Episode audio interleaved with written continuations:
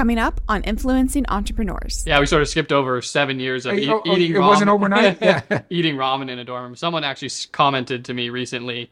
Uh, they said, "Wow, you're an overnight success, ten years in the making." Yeah. And I was like, "Hmm, yeah, seems about right."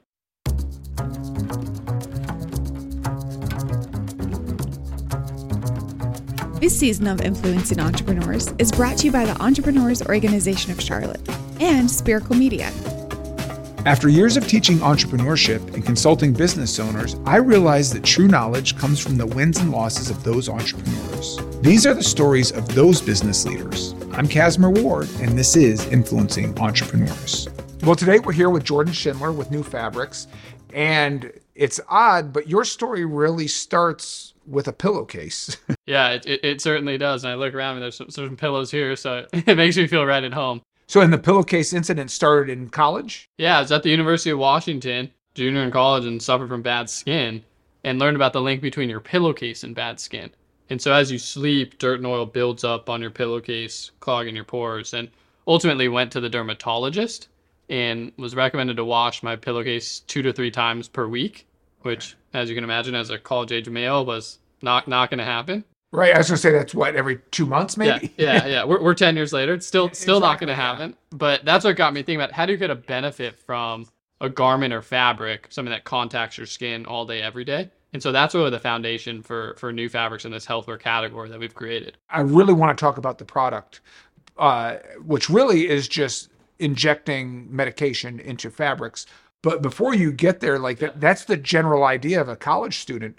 What's the first step? Do you just literally take some neosporin and rub it on a, a pillowcase? Maybe that would have been the logical step, but but for me it was hop on a plane and go to Guangzhou, China, and see what actually exists on the market to see what we could actually utilize to create this solution. So had no desire to reinvent the wheel, was trying to look and see what technology existed, and ultimately was unable to find a technology where you could deliver through wash cycles in a consistent dose. And then from there, I actually had to set out and figure out how to do this on our own. So started researching patents. Eventually, got introduced to a PhD MIT drug delivery scientist, and that's really what sparked the journey. But but even that, I mean, that's I mean, we really just fast forwarded so long. I mean, you you identify a city in China like that couldn't have been randomly. No, A- Alibaba was my dear friend looking up uh, the, the online marketplace Right. is basically just a network of manufacturers. And so I looked up manufacturers that could actually create different solutions on the fabrics. And even further than that, actually, they had the ability to manufacture, but they didn't have the technical expertise. Okay. So I actually started researching and found uh, someone based in Pakistan um, who had that expertise. And so somehow got into the coordination of his visa to China and, and vice versa to actually try to create the first iteration of these products. So how long does a trip like that take? I mean, It, it probably took to coordinate at least a, a couple months and then was there actually for, for a week. I showed up and sort of naive college student just assumed that they were going to speak English. And it, it turns out it had all been Google Translate. So I showed up at the, the train station and we both sort of stared at each other. No one spoke each other's language and then spent the preceding week on Google Translate on my phone trying to communicate.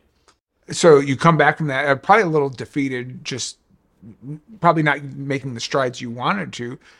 Do you give up? No, I mean, I'm, I definitely am very persevering in terms of my mentality. So I had a problem that I was going to solve one way or the other. So to me, that was all right. This is not necessarily the right way to go.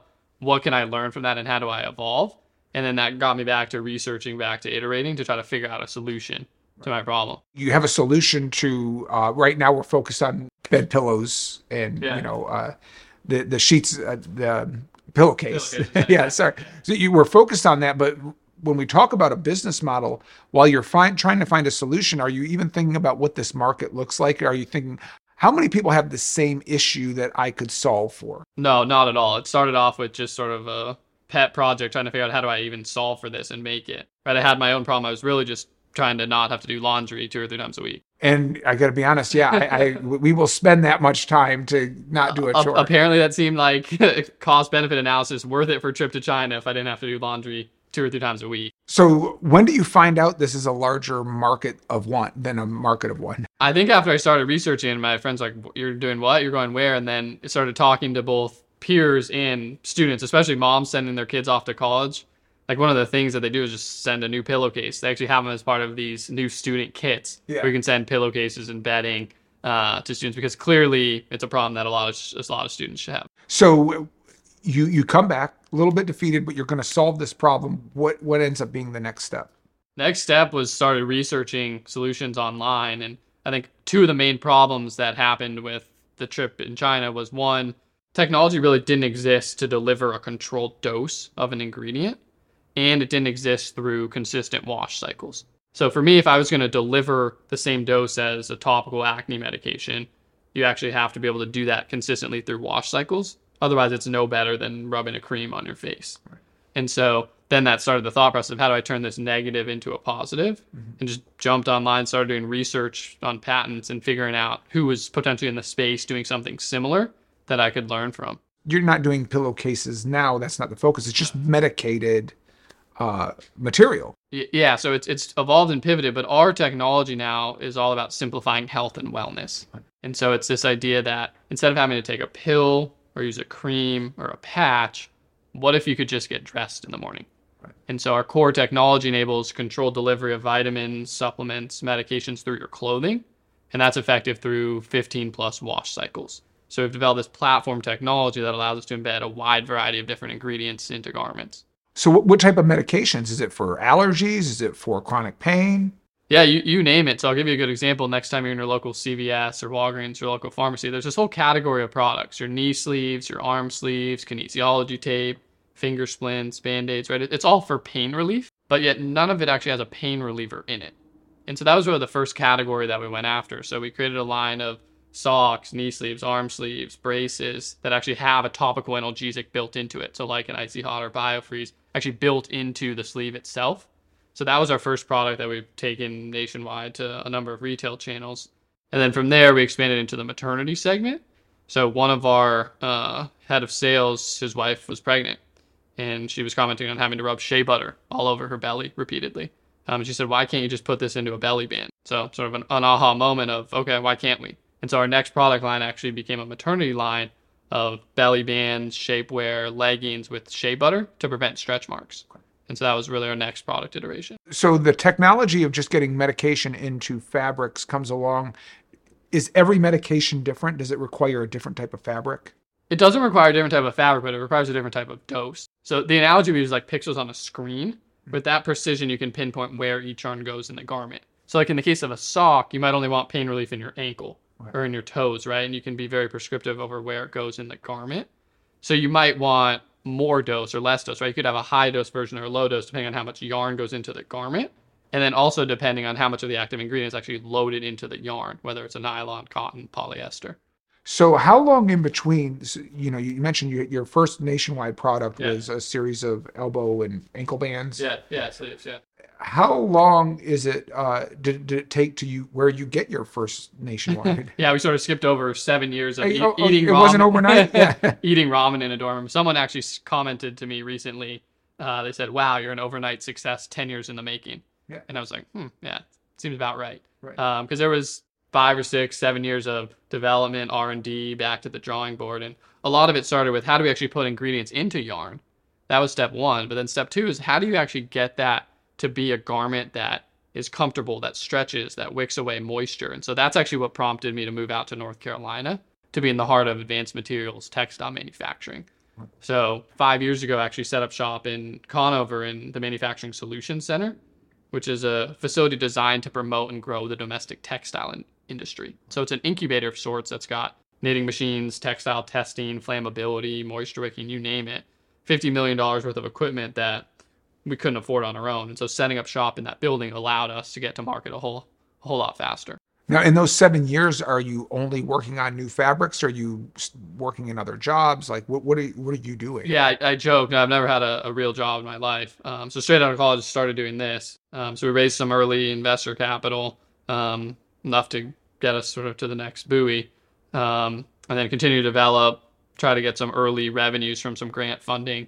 But it was yeah, full seven years before went down to Bentonville and met with the buyer at Walmart, which turned out to be our first customer. So Walmart is a first customer. That's got to be overwhelming because that's that's more than trial by fire. That's uh, that's uh, sacrifice in the volcano. yeah, I think uh, little bit a little bit of its pros and cons. So flew down to Bentonville and met with the buyer in Arkansas at Walmart, and in two minutes he goes, "I get it." There's this huge correlation between people buying braces and pain creams. Why not put the two together? And so, fortunately or unfortunately, depending on how you look at it, they rolled this out nationwide to every Walmart store without running a test. Um, and so then it was great validation, but back to the drawing board of how do we make a million of these things? Right. Um, and so Walmart became our first customer with a nationwide rollout in late 2019. So how do you scale that quickly so you can, I mean, fulfill that demand? Yeah, get on the phone and be like, how do we make enough of these things? uh, fortunately, we had some really good contract manufacturing partners and we're able to scale up and have some great investors that have supported us along the way to allow us to scale. Everything we do is made in North Carolina. It's, it's made here domestic. So that allowed us to get our supply chain together a lot faster than if we were having to source products from overseas. But we were able to, to scale quite quickly. And, and the nice thing about Walmart is they buy seasonality.